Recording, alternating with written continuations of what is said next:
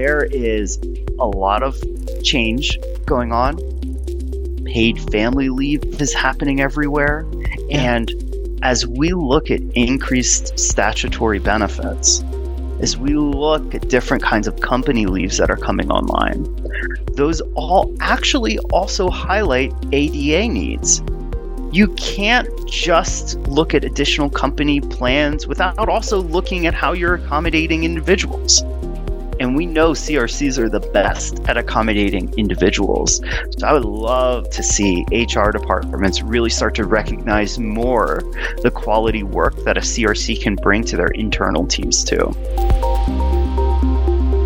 Hear more on the next episode of Inside Rehabilitation Counseling presented by CRCC.